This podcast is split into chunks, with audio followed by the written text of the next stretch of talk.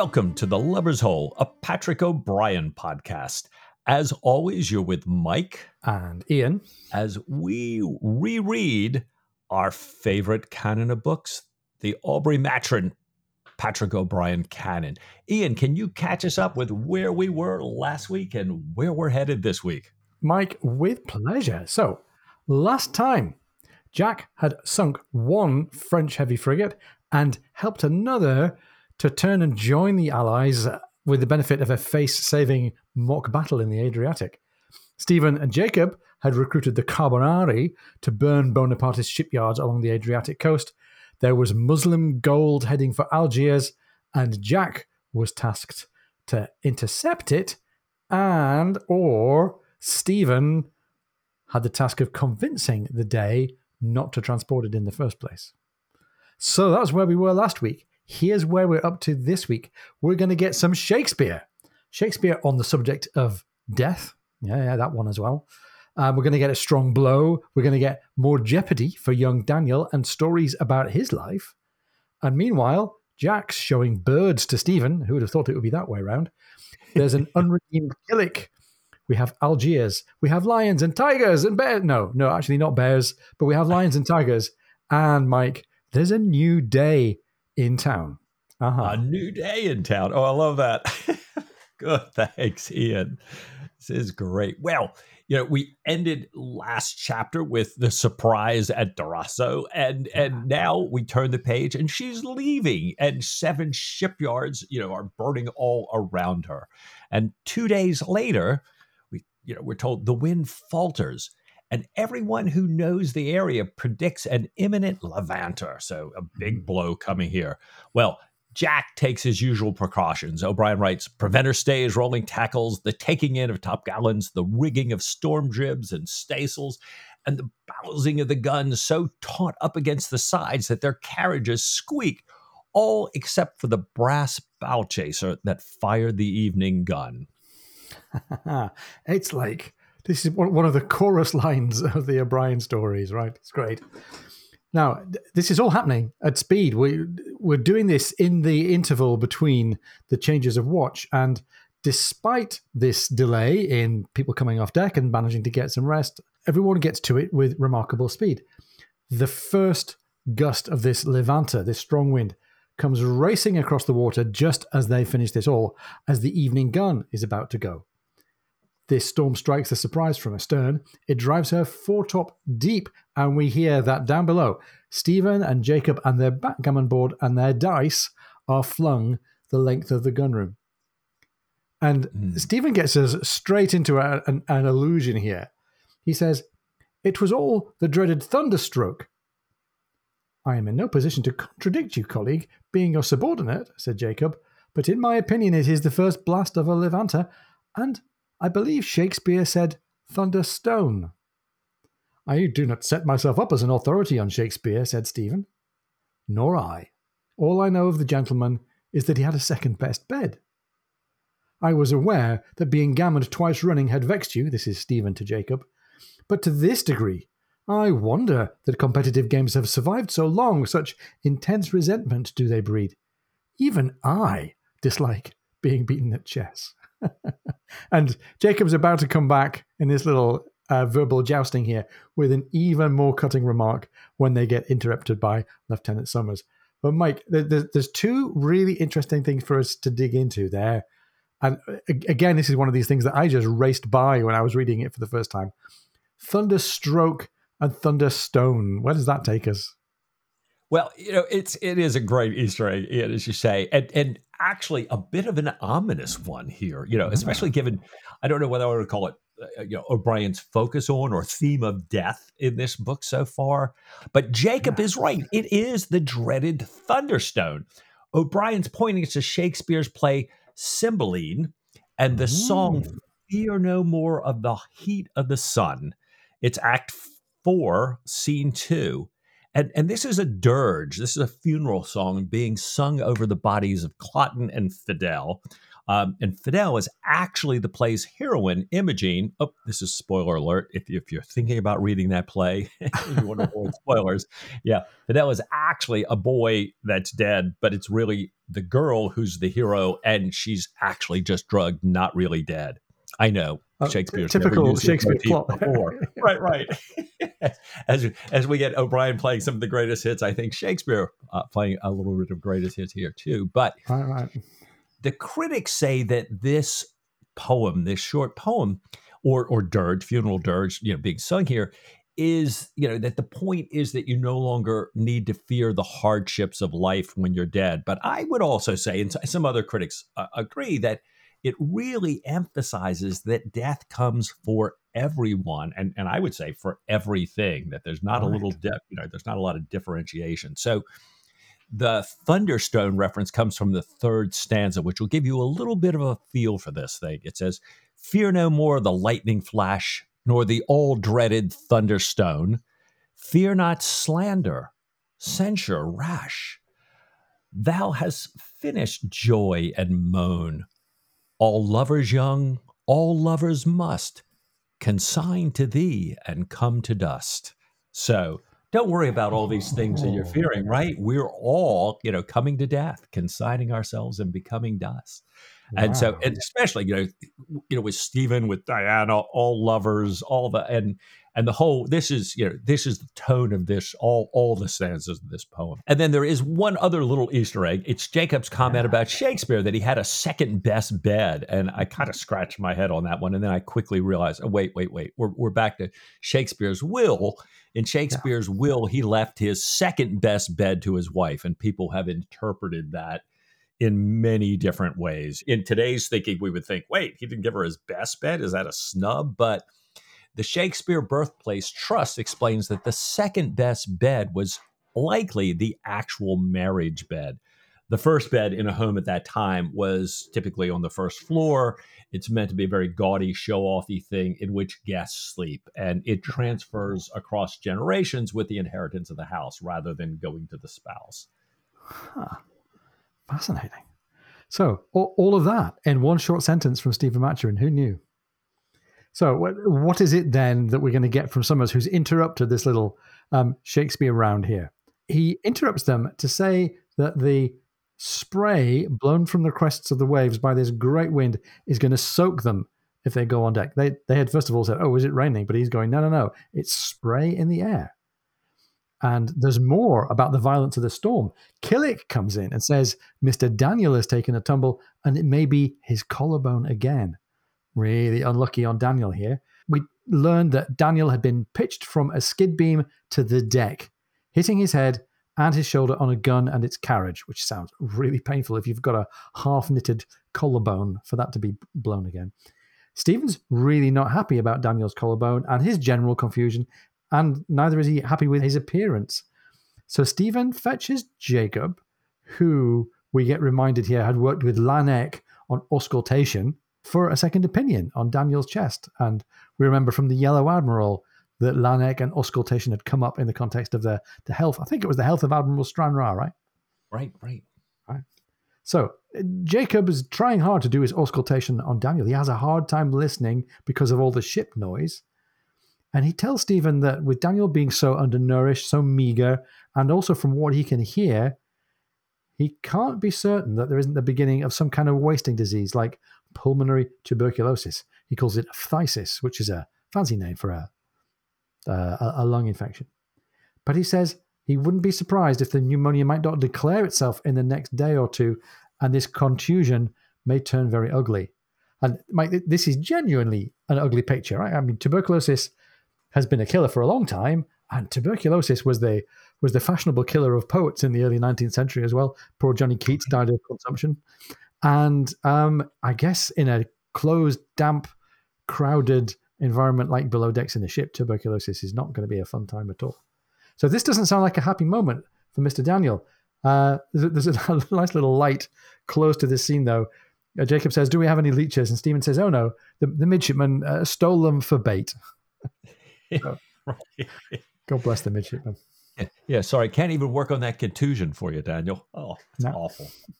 Now, Stephen heads out. He's got to leave because he knows he's got a toasted cheese dinner coming with Jack.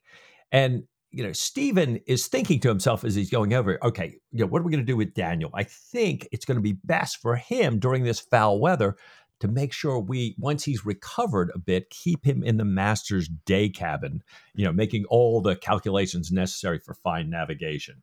Now, so Stephen's sitting there now waiting for Jack, thinking about Daniel. And Jack comes in late. He's scattering seawater in every direction. And he says, O'Brien writes, "There you are, Stephen," he cried, his red face and bright blue eyes full of delight. He looked 10 years younger. "I'm so sorry to have kept you waiting, but I've never enjoyed a levanter's half so much." And Jack is delighted. He says that this wind is strong, but it's steady now. They're making 14 knots. And he says, "Stephen, you know, don't you want to come up with me on deck and see this bow wave?" But perhaps that's not to be. What are you thinking, Ian? Well, Stephen has other fish to fry. In fact, he has other cheese to toast here. And we get a little toasted cheese scene. Again, it's a scene that's very familiar to us. We get the little description of the serving of the toasted cheese in the silver toasted cheese serving thingy. And it's entirely what you'd expect. But there's something else on the table as well. And here's the description. "By your leave, sir," said Killick, in an obscurely injured or offended tone. "Whittles is up." He walked in, stone cold sober, as steady as a rock, bearing his elaborate toasted cheese affair with its spirit lamps turning blue, and followed by his equally grave and sober mate Grimble, bearing a decanter of Romanée-Conti.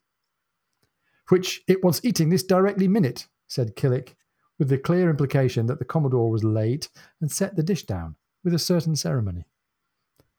And apart from being brilliant classic Killick character writing here, there's a little signal of something that I suspect we're going to come back to in the chapter. This wine they're drinking, Romanée-Conti, I had to look it up because I've never drunk it. It's a very famous and very rare Burgundy, described as being one of the most sought-after and expensive wines in the world. And when you dig into it, it's not that it was, you know, an everyday tipple in Regency times and is now rare. It's been rare and precious for centuries. In 1780, the Archbishop of Paris declared it to be velvet and satin in bottles. And in 2018, Mike, a single bottle of the 1945 vintage of Domaine de Romanée-Conti was sold at auction for $558,000. That's for a bottle. These days, it's a little bit easier. If you don't want to go so far back in the vintage, you can get a bottle of the 2019 online at Harvey Nichols today for the knockdown price of just £5,750, which is about $7,000.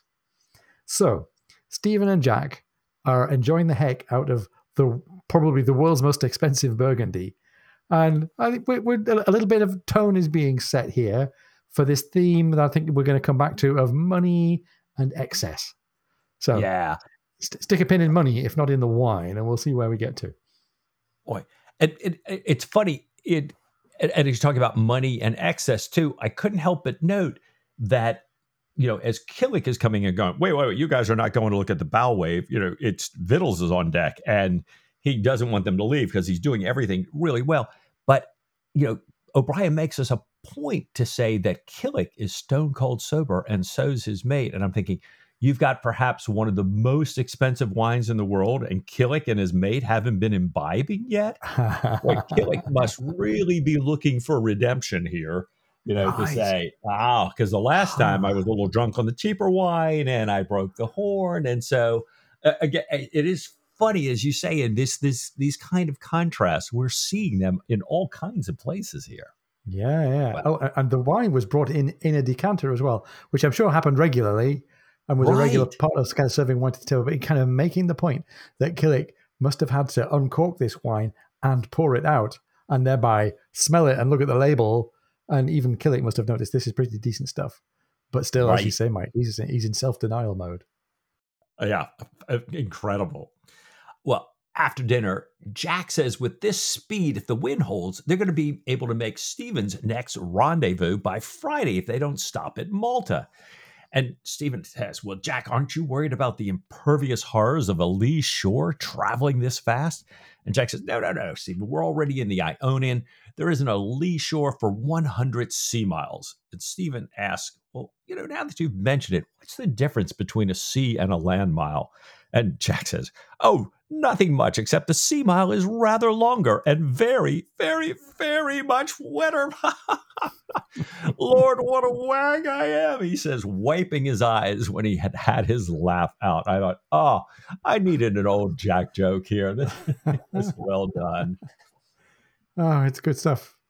And we head along now, and they're sitting just off of Pantelleria. This is an island right in the south of the Mediterranean past Sicily. And Stephen realizes now that it doesn't matter if the messengers with the gold have gone past or not. Their job is to get to the Dey and dissuade the Dey, D-E-Y, that's him, to dissuade the Dey from shipping it once he gets it. And Jack had told him that nothing could have left Algiers with this storm wind, even if the Dey had it, which is unlikely, since the Huario, the ship that involved in transporting the gold, unlike a Zebek, would probably not have survived this tempest. But the Huario could have taken refuge in Pantelleria harbour, and I think they decided they'd rather know than not know. So Stephen, in his rather complicated scheme, sends Jacob along with the purser who's going ashore for supplies and has them ask around to find out if a Durazzo Huario is there or has passed by.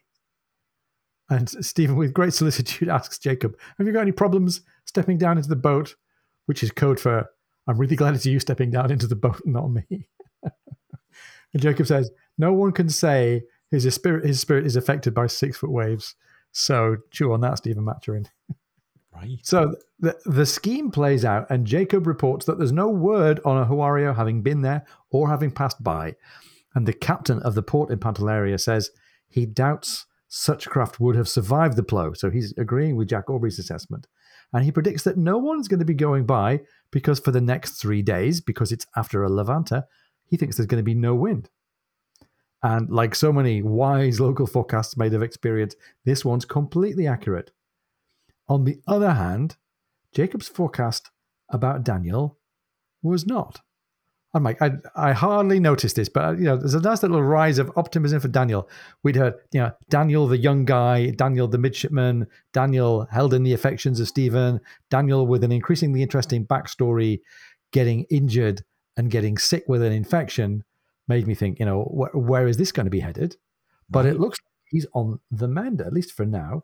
His thorax, we learn, no longer made the ugly noises that had concerned everybody. The collarbone was going to take a long time to knit, and I know from experience that can be a thing.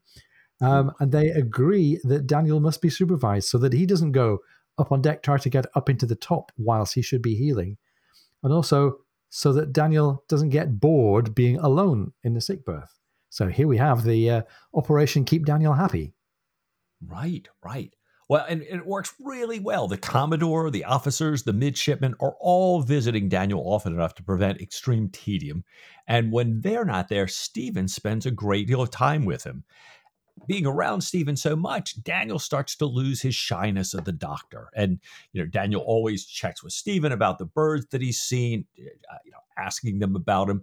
And, Daniel starts to share stories about growing up and talking about how he first learned math in school. Later, when he could no longer afford to go to school with his family, he was working in his family's shop, but his math teacher was a lodger at his family's house. And the math teacher would trade him math lessons in exchange for John Daniel copying this gentleman's math essays, in fair hands.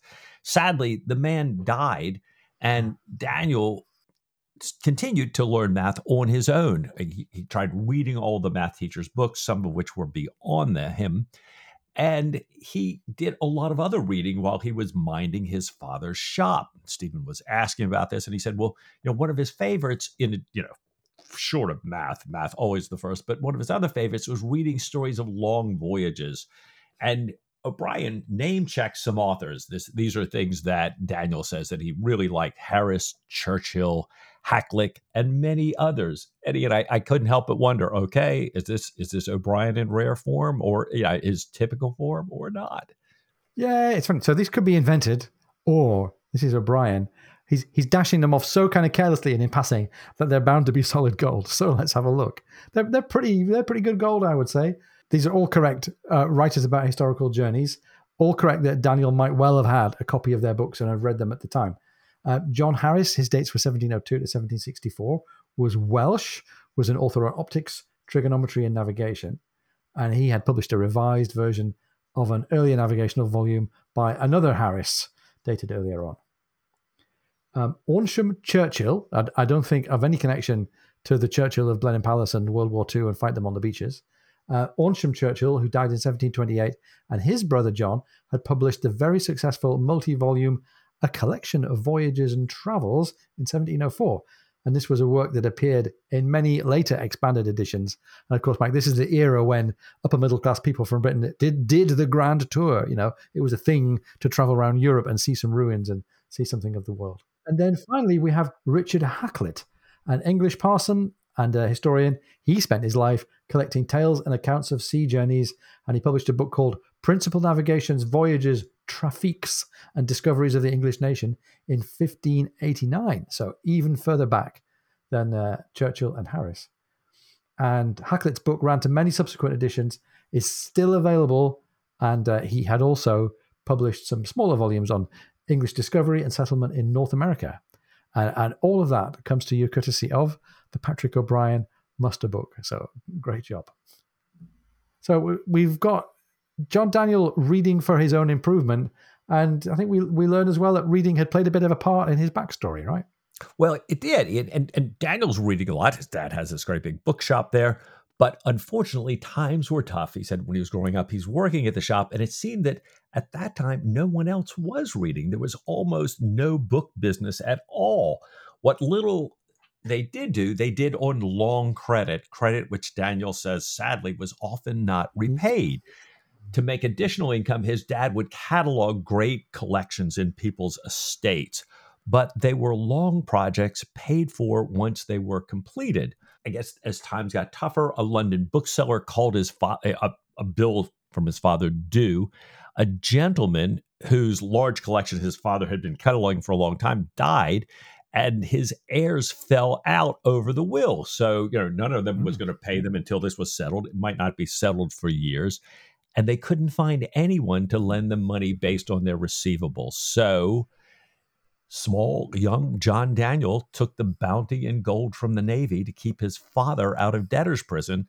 And that bounty, which he sent immediately back to his family, would tie them over for a year. So what a good guy. What a good, interesting guy. And then, you kind of wonder how a guy like this gets into the Navy. There we go. We kind of had a little bit of that before. Now with more time in the sick berth, we're hearing more and more about it. Right. And we heard a little bit about excess and riches in the context of super expensive wine in the cabin. And we've heard a bit about poverty and near destitution. So there's an interesting contrast being set up here. I wonder where the pendulum of wealth is going to swing next. I wonder whose story we're going to hear about. I think that's too much excitement for one day, Mike. I think we should just pause for a second to take a short break and calm ourselves down. And we'll be right back.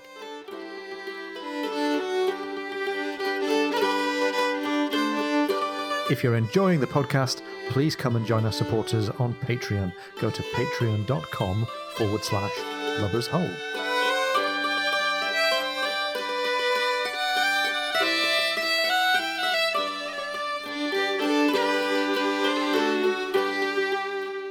Welcome back.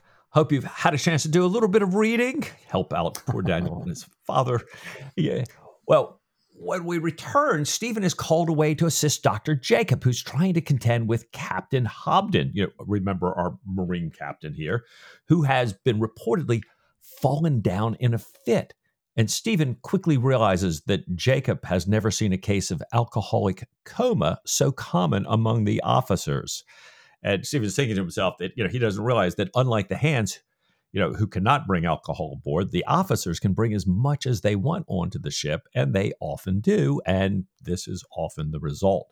He's thinking, of course, Jacob doesn't know this. His practice was primarily among, and I loved how O'Brien wrote this, among Jews who drank very little and Muslims who, at least in theory, drink nothing at all. And I'm thinking of various and sundry of my friends in various and sundry denominations, and the fact that, you know, growing up in you know, part of the time in eastern North Carolina where the state liquor store was always just a couple blocks off Main Street, so nobody in certain denominations would ever run into each other going in and going out because, of course, we didn't drink, right? So, well, Stephen tells Jacob, you know, what's going on here, and he says, "Let's leave the sufferer." And then he says, "Well, the to-be sufferer in his cot until morning." You know, so it's like he's not suffering now, but he will be. He will be. And Ian, you were mentioning this kind of difference here, and who's going to show up next? Here we go. Here's to Daniel's poverty. We have the Marine captain who can just indulge himself into an alcoholic coma, and it, you know, along with his, you know, German flute playing and, you know, insolence over his dog. all the signifiers of a character we are meant to not like. And we find it very easy to not like him. So that's good. Now, we go back to Daniel. And as Paul is bandaging him, she notices something about the injury on his shoulder. And she calls Stephen over. Stephen asks her for a lancer and some fine pincers. And he draws out a splinter of bone. And this is obviously one of the things that's been causing this irritation, been causing the delay in this bone healing. And Stephen says, this is now going to allow you a quick and painless healing. Stephen asks Daniel, continuing the conversation in a light tone, I suppose, if the beauty and fascination that he sees with numbers applies in the same way to the pleasure of music. Hopefully, I think. And hopes are not to be realized here, because Daniel says he's heard so little music that he can't answer. However, he says he has had a splinter of bone come out of him before. And he tells the story of what happened when he was 16, serving on a sloop called the Rattler, chasing a French privateer that had taken two West Indiamen. They chased her, he says, with everything they had until their main topgallant carried away and they lost her. And meanwhile, another English ship, the Dolphin, caught the chase the next morning. She was worth £120,000. If the Rattler had caught her, Daniel's 1.5 shares as a seaman would have given him £1,768 in prize money. And he didn't learn about any of this until the worst of his wound was healed, his head was being shaved, and, to come back to the point of the story, he was having this other splinter of bone drawn out through his scalp.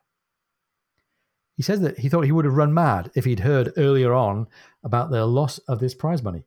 Ever since, he says, he's been haunted by this sum of £768, and what it would have meant to him, it would have meant, invested at 5%, the sum equivalent to double his seaman's monthly wages. It would have given him a quiet life at home, maybe some time to read and go into mathematics.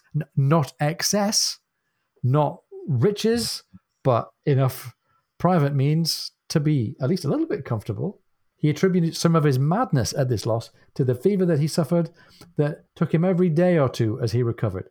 And he apologizes. He's been retelling this story to Stephen. He apologizes, he says, for pitying himself and prating so.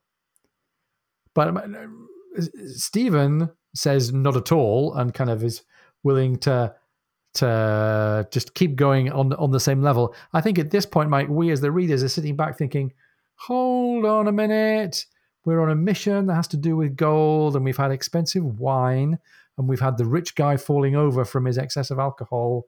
Yeah, let's see where else O'Brien is going with this, but I have a feeling that the theme of money is going to be important. And Stephen Maturin gives us a great signal here that we are meant to pay attention, right?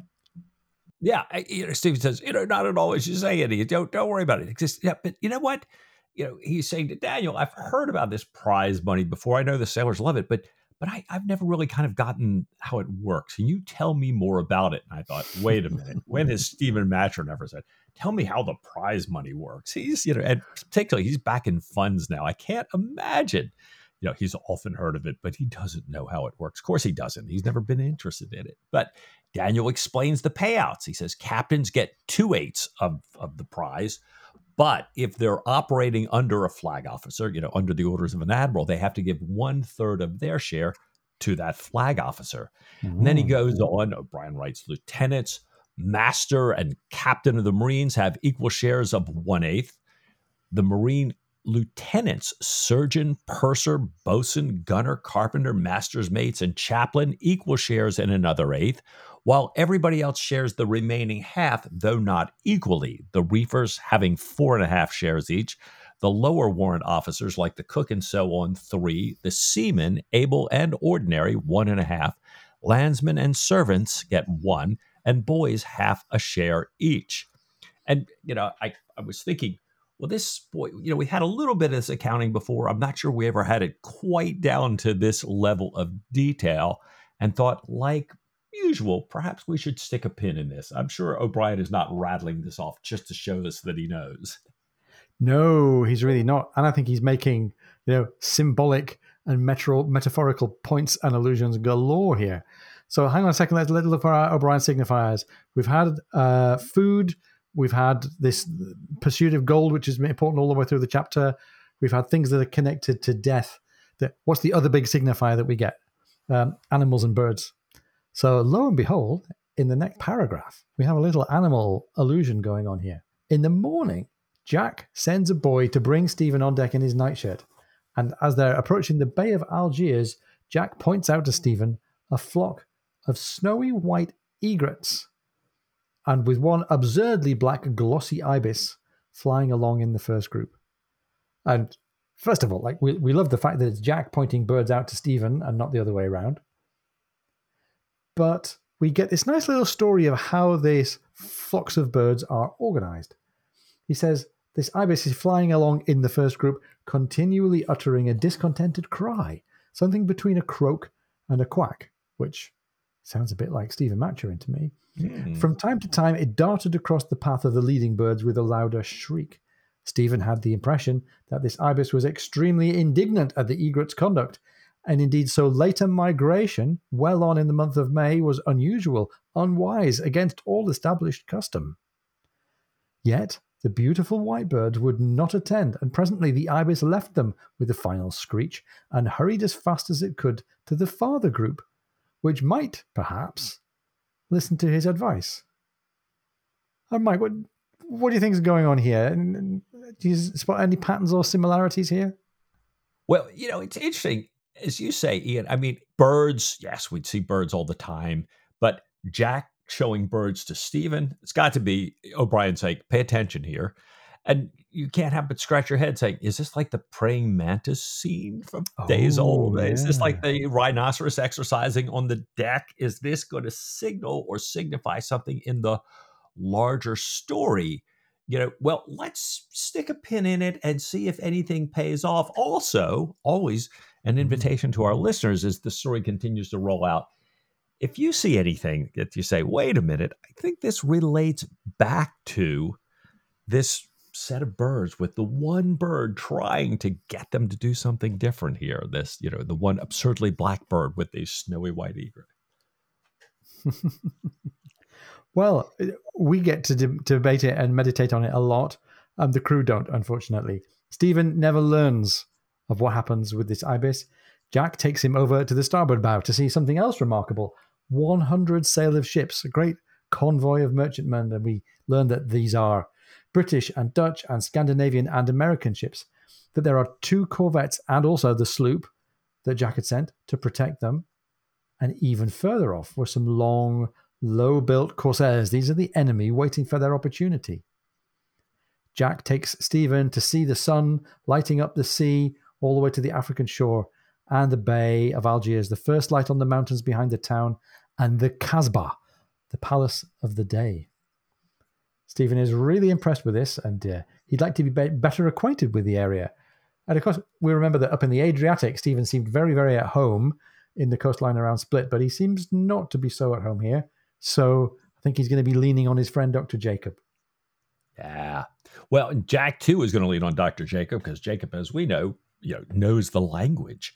Yeah. Jack says soon he's going to send Dr. Jacob in town to meet with the British consul to be sure that if the Surprise salutes the castle will return the salute. So we've seen this many times before. And Stephen says, well, you know, I'd like to go with Jacob, if you don't mind. I need to deliver a special note into the consul's own hands myself. And he says, if you don't mind too, Jack, I'd like to take the Ringle in for greater stateliness.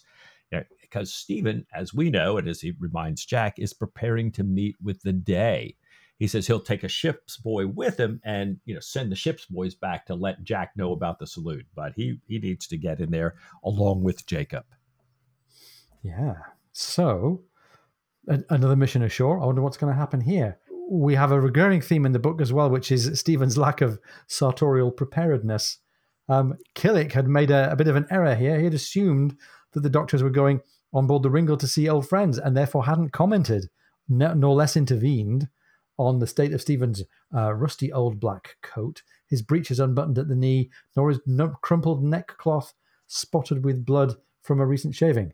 Not to mention the wig, which is all awry, and his down-at-heel shoes and his blue spectacles that O'Brien mentions just a few sentences later. Killick had a really tough morning, poor fella.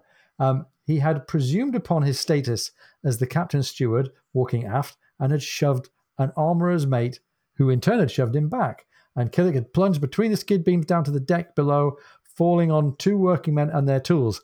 And the armourer's mate, the giver of the shove, had said, "You and your goddamned unicorn's horn." And the men around him had set about him with jerks and cuffs, calling him an abject reptile and an unlucky son of a rancid bitch. Now, the officer of the watch had stepped in to intervene, so Killick walks away with mainly his pride hurt, I think. But he realizes the very, very strong feeling of everyone around was still very much against him. So not a happy morning aboard ship for Killick. How's it going ashore? How's it going ashore for Stephen and Jacob? Well, Stephen and Jacob enter the town through a 40-foot wall and a heavily fortified gate. And they've got with him this young ship's boy who's entranced by everything he sees. Camels, slaves, vultures, just everything along the way. And Stephen is thinking to himself, this kid's got to make his way back to the ship later. He's telling him, pay attention. But the kid is not paying attention. They stop at a coffee and hashish shop. And I'm thinking, oh, no. But actually, they just go for the coffee. And Jacob has recommended this before they start their 500 steps up to the consulate. Just below, because the consulate is just below this Kasbah, the Dey's castle, his palace there. Stephen is pointing out that there seem to be very few people in the streets of Algiers. And Jacob says, well, he did hear some of the local people speaking of the possibility of an English bombardment. So I guess Jack's reputation has preceded him and all the Adriatic shipyards. But even so, Jacob remarks that he hasn't seen the markets this empty since the time of the plague. Yeah. So, wow. Again, I kind of find it, I'm bringing it up now. I'm not sure I was feeling it quite now, but as we kind of move to the end of this chapter, I found myself almost unconsciously tightening up. Yeah. And now that I'm thinking back through, I'm going, okay, no wonder. 40-foot wall, heavily fortified gate. No, haven't seen this many people since the plague, this few people and everything. So we go on, right? I can't remember when it is. There's a time when either Jack or Stephen is going back to Walcombe and the house is empty as they walk up, and we get this horrible feeling of where have they all gone? It's a little bit of an echo back to arriving at Sweetings Island where everybody's died of smallpox. Really clever. Very subtle, a little bit of extra tension. He's playing with us, really. But who knows where this is going to end up. Good news, it's going to end up with an incompetent, entitled civil servant. There's a young man sitting at the front desk of the consulate with his feet on the desk.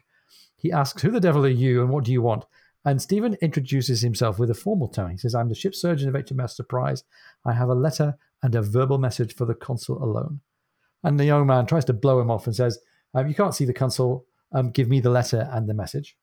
And Stephen says the letter is from the ministry and must be delivered directly into the consul's hands, and the message itself is equally private. He suggests that the young man should show the consul Stephen's card, which he pencils some words on and lays on the desk. And that would have been a good half clue, I think, in our Cards Against O'Brien game back at Christmas. Stephen writes on the back of his business card, .. Anyhow, he hands over this card. The young man changes colour, I presume for the paler, and says, I'll go speak to her ladyship. Huh. So her ladyship duly comes in. She welcomes Dr. Maturin, saying that he'll not remember her, but Stephen does, in fact, remember her, and tells her what she was wearing. Oh, yeah. What she was wearing when he had last seen Lady Clifford, when her husband was part of Governor Wood's staff in Sierra Leone. Ah, Mike, we were wondering how long it might get to be before Stephen's mind gets cast back to the Woodses and Sierra Leone. And here it is. This lady was part of the same social circle in Sierra Leone. She says her husband here is in bed with the hip gout, suffering cruelly. And Stephen introduces Dr. Jacob and says, well, my colleague here is an expert with sciatica. Maybe we can help. I'm like, this is not the first time, and I guess neither is it the last, that Stephen goes in and exchanges words about the intelligence situation under the cover of giving a medical consult. Right. It's always been a great cover. Well, the consul is indeed in bed and apologizes for receiving them there. And he reads Stephen's message from the ministry and tells them that he needs to bring them up to speed. There's a new situation in Algiers and ask if they've heard the news. Stephen says they have not. But he says, but first, before you tell us, the captain really wants to know if he fires a salute to the castle, will it be returned? And can I then send that message immediately with a servant, one of your servants, to get the ship's boy back to the boat with the answer so the Commodore can come into the harbor? Consul says, absolutely, it'll be returned, especially given the way the Commodore has been playing Old Harry in the Adriatic. And O'Brien writes, we've heard such tales here of Frenchmen joining you, a Frenchman being sunk, Algerines shockingly battered, shipyards going up in flames by the score. The only corsairs at sea are those from the very far east. All of ours are penned up in the inner harbor. All the bad guys are not going out while you guys are around here. Yeah. So I'm thinking back to Stephen saying, send the Pomone away. It's just going to be us. And I'm wondering about all these people going, oh my God, it was those two ships. They've been doing all this. So, fascinating here.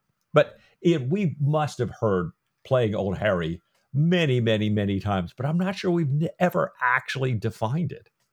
It's funny. It's one of those phrases that I can't remember why I sort of know it and sort of recognize it. But as a Brit, playing Old Harry means playing the devil, if you like, playing war, some people might say, causing trouble. And it's interesting to look into exactly what it does mean. Playing Old Harry means to ruin something or to cause serious damage. Old Harry is a nickname for the devil used in Northern England since the 18th century. So with my slightly northern roots, that probably explains why I might have come across it.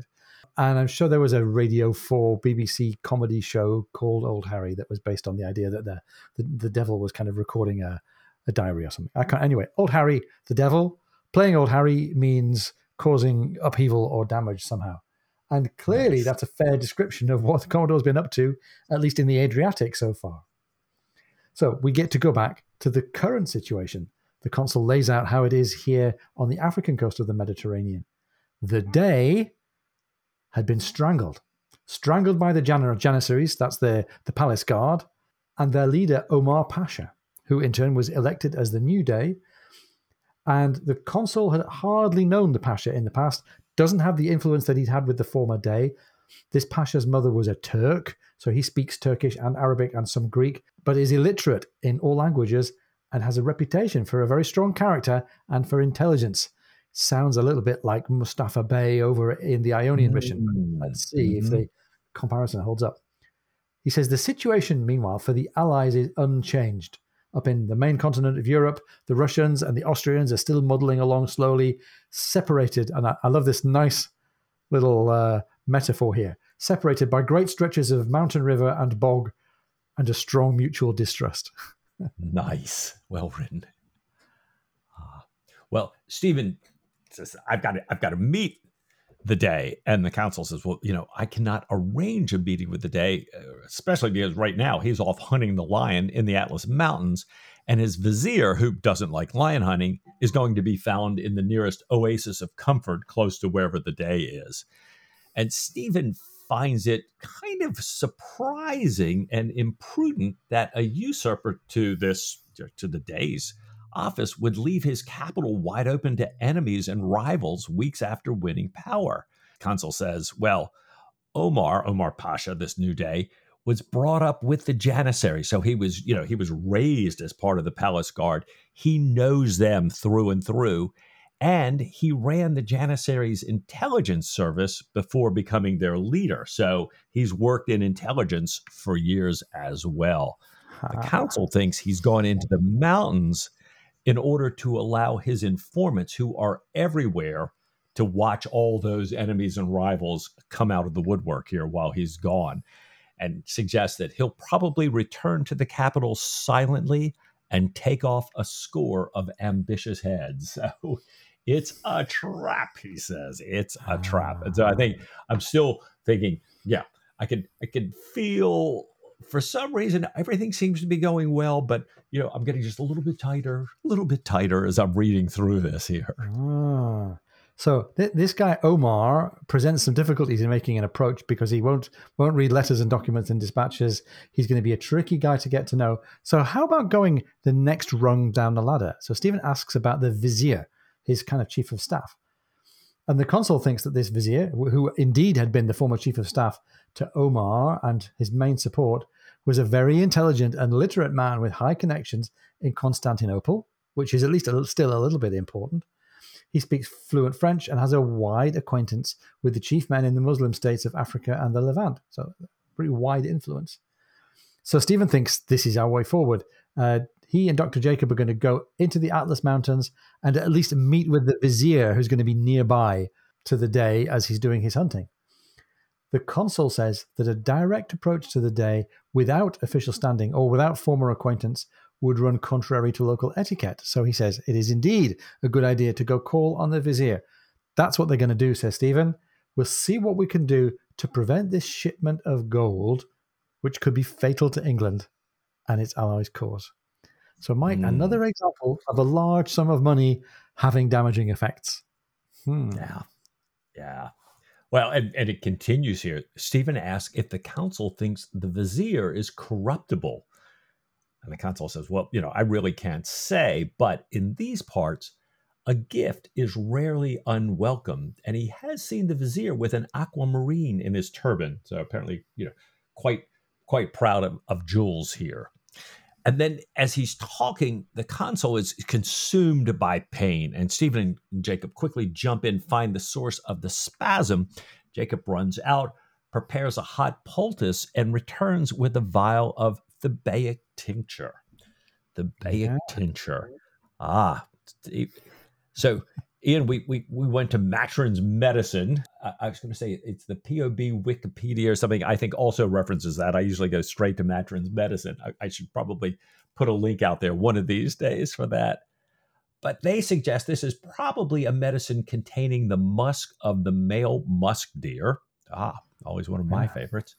But it's used in India and the Far East as an antispasmodic, or it's possibly a tincture of theobine, a crystalline alkaloid extracted from opium, also called a paramorphine. Mm-hmm. So I looked it up a little bit more too, and a number of people use this as another name for laudanum as well. So another derivative. And I thought, no, O'Brien would not distinguish, but he knows laudanum well. He would not be making this just laudanum. And Stephen would have said laudanum or everything. So some tincture here, but clearly we're in that realm here. Yeah, we are, because it has this remarkable effect on the consul. He can't believe how quickly his sciatic pain recedes. He calls his wife and gets her to call for some tea or some coffee for everyone to celebrate the fact that he's now pain-free for a while. And as they're drinking their tea and coffee, they hear 21 guns fired from the inner bay, which is Commodore Aubrey saluting the castle.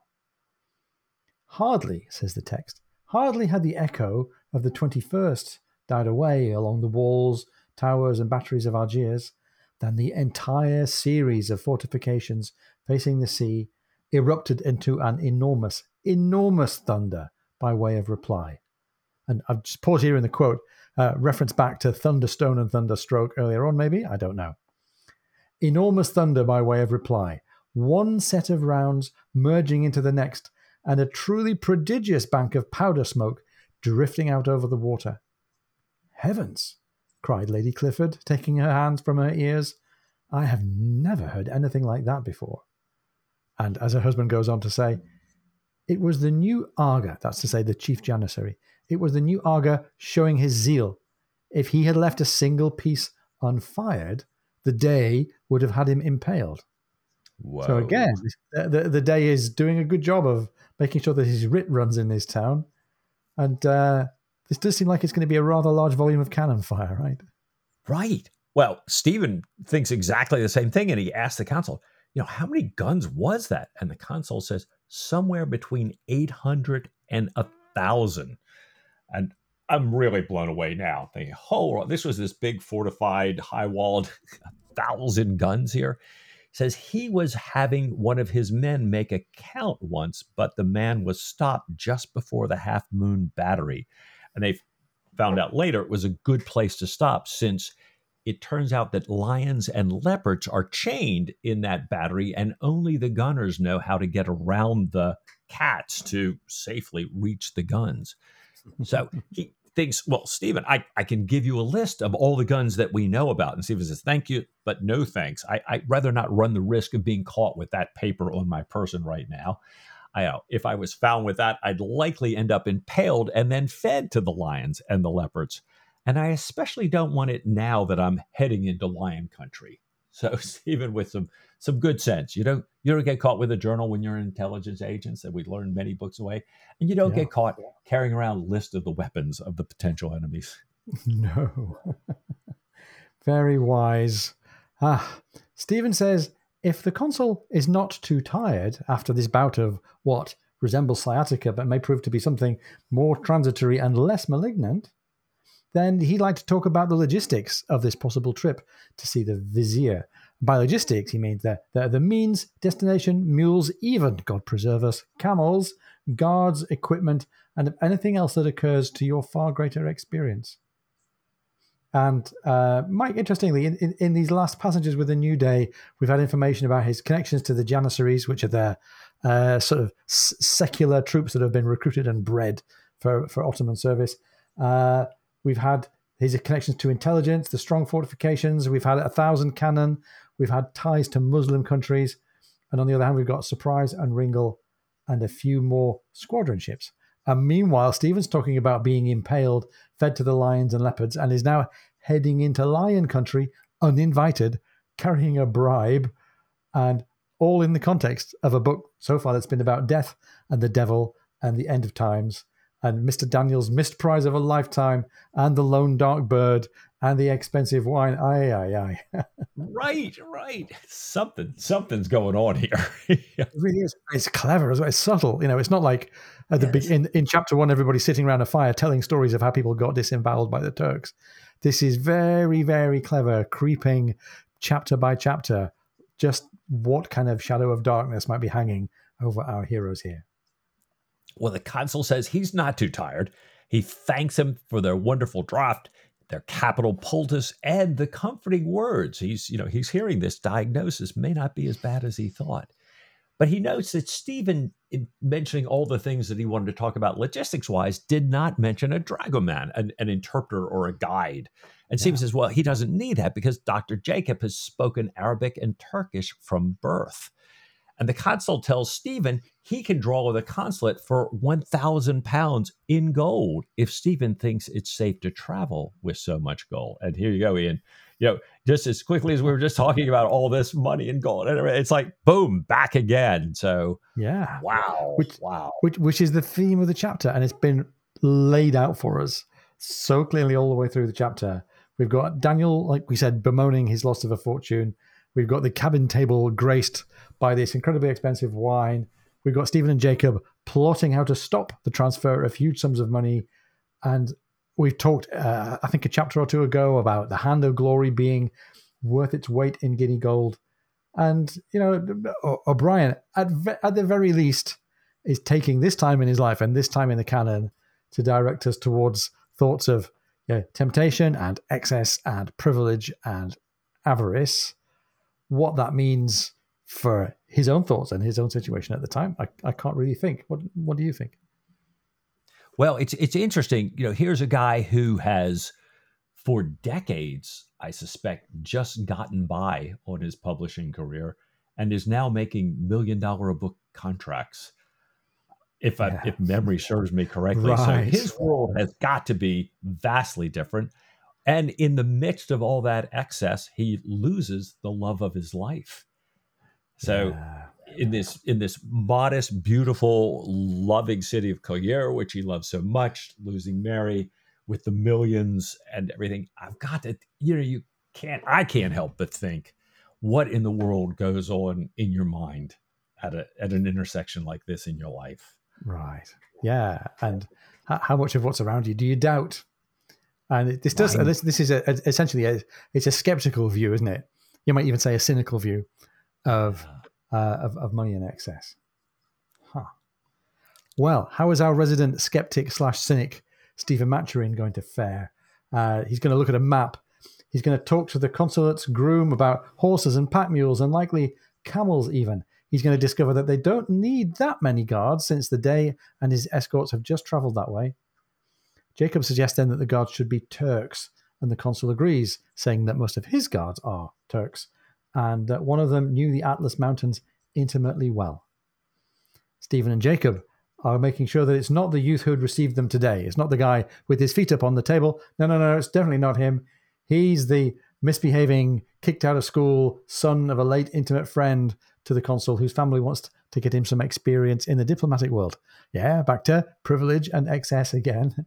His mother, the mother of this guy, hopes that in the Muslim countries he won't be able to drink, and it sounds like she despairs of that possibility. No, so it's not him. The former secretary, of whom I was speaking, was a scholar as well as a hunter and a botanist. Would he come with us the least part of the way, do you think? He would certainly go with you in spirit, I am sure, but a huge wild boar that he had wounded so mangled and ploughed up his leg that it mortified and had to be cut off. But he will certainly tell you of a wholly reliable guide. End of chapter 6. Right. So where have we come to here, Mike? We're ending on the sound of a setting out on a journey into the wilderness, which is familiar for Stephen, but we've got there via this route peppered with quite kind of distracting and dark tones. Yeah, and even the closing comments are, here's this ideal guide. Everything Stephen would want this guy. He's knows the area well. He's a scholar. He's a hunter. He's a botanist. Oh, great. Let's take him along. Well, we can't because he just got mangled up so badly by a boar out in the same area where you're going. And it's funny because I remember I read through this quickly, thinking about kind of starting to get my head into the chapter and thinking, well, this is kind of more of an in-between chapter, kind of like we had in the rhythm in the Yellow Admiral. But I went back through it again. And the more as I came slowly to the end of the chapter, as we've been talking today, it just seems to be getting more and more consequential. Like we're really setting up for something. And I'm thinking now something that I don't know what to expect anymore. What I thought was kind of lighter, inconsequential stories, drunk Marine officers, Daniel when he was a kid, birds flying around. I'm thinking, wait a minute, they all seem more relevant now. And I'm starting to wonder, what am I missing here? What's O'Brien setting up? What's he trying to tell us? What's he, as we were just talking about, what's he working through himself here? And there's all the different factors affecting him. Of course, his response to being without Mary and being alone and looking anew at this strange and unexpectedly kind of wealthy situation that he's in, his reaction to the real and maybe also perceived pressure from people saying, actually, there's not much jeopardy for your characters now that you're 19, 20 books in. And maybe he's thinking as well, from his own creative perspective, he's into his 80s by now, I think, and he's going to find the creative juice to keep the characters turning over and keep the stories generating. So he's turned in a particular direction, and I've got to say, for me, he's doing a great job. I don't remember it as being a book with that great big arc of tension like in The Letter of Mark, for example, or The Surgeon's Mate. But it is really, really fascinating how subtly he's doing that. And maybe he knows his audience a little bit. He knows that we're all in it, and he knows that we're going to follow the sort of subtle twists and turns and backwards and forwards and little bits of light and shade, maybe more easily than we would follow in one of the early books. I don't know. Well, it's a great point. And I was thinking, actually, I thought how this thing seemed to be working on me, because on one level I was thinking, I don't remember the things that would cause a big impact, but in my physical body, I could feel the impact. And I thought to myself, it's kind of like the way they use the score of a movie sometimes, that it's those little changes in the score, in the sounds, in the light, in the cuts of this, you know, the way they do that, that you realize, why am I so, you know, it's been all these little things, not that big dialogue piece, not that big CGI action scene. And I should have had a clue when, you know, a Shakespeare death scene starts it, but O'Brien, of course, didn't point that out. He just alluded to it with that little change in the score of that movie there, here. Gosh. Right. Oh. So, and bless him, we're, what is it, 2/3 of the way through the book. And just like any other good O'Brien book, we don't know where this is going to head. Jacob and Stephen might be over this gold Muslim alliance plot in a flash, or we might be about to have some deep voyage of discovery and wilderness exploration like Stephen did in the jungle in Southeast Asia or in the Andes. Really, really fascinating. I wonder how it's going to work for them. But they're not the only characters for whom we've got questions, right? There's John Daniel as well. Well, it is. I kept wondering... You know, and I'll just admit right now, at first I thought, oh no, he's just getting him to like him and he's going to kill him off. Yeah, I'm done with this. I don't want this to happen again. But he keeps coming back. But the injuries keep coming back too. But we're getting so much more in his backstory. And as you point out, Ian, it seems to weave in with what's going on here. But these odd things about, you know, splinter of bones coming out before, splinter of bones coming out now. You know, the whole money thing, his contrast. And even I thought to myself, well, HMS Rattler, wait a minute.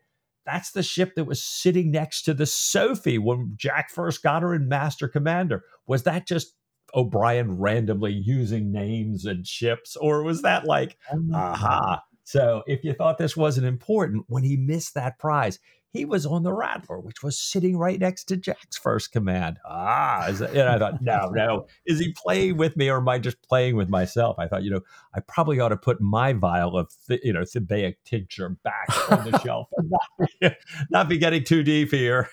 All right, but the decaf one, right? Yeah. That's right. Who knows? Very good. So, Mike, all this and birds. Right. And a flock of snow egrets and 1,000 birds and 1,000 cannons. A lot for us to have enjoyed in the chapter, actually, for a relatively short chapter. Like we so often say, he's really given us a lot to think about and lots of questions about what's coming next. So, Mike, I feel the question coming upon us here. What do you say next week to a little bit more Patrick O'Brien? With all my heart.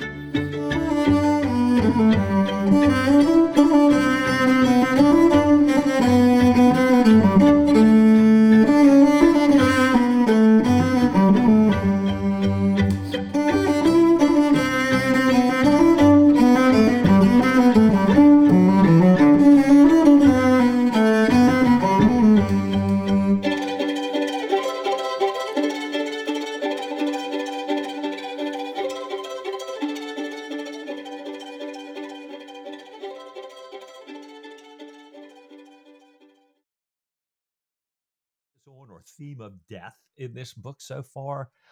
Sorry. There you go. Sam, forgive us. I told Ian earlier that I'd left my microphone on when I was editing it. He just found some of the text that I was speaking of. We can't make that into a blooper, unfortunately, but it was very funny. We found our outtake for the week. Things that your colleague wrote in the notes that they never wanted you to hear. Oh my gosh, especially when they're speaking to themselves and realize that back on their computer, it's all being transcribed. Oh, dear me.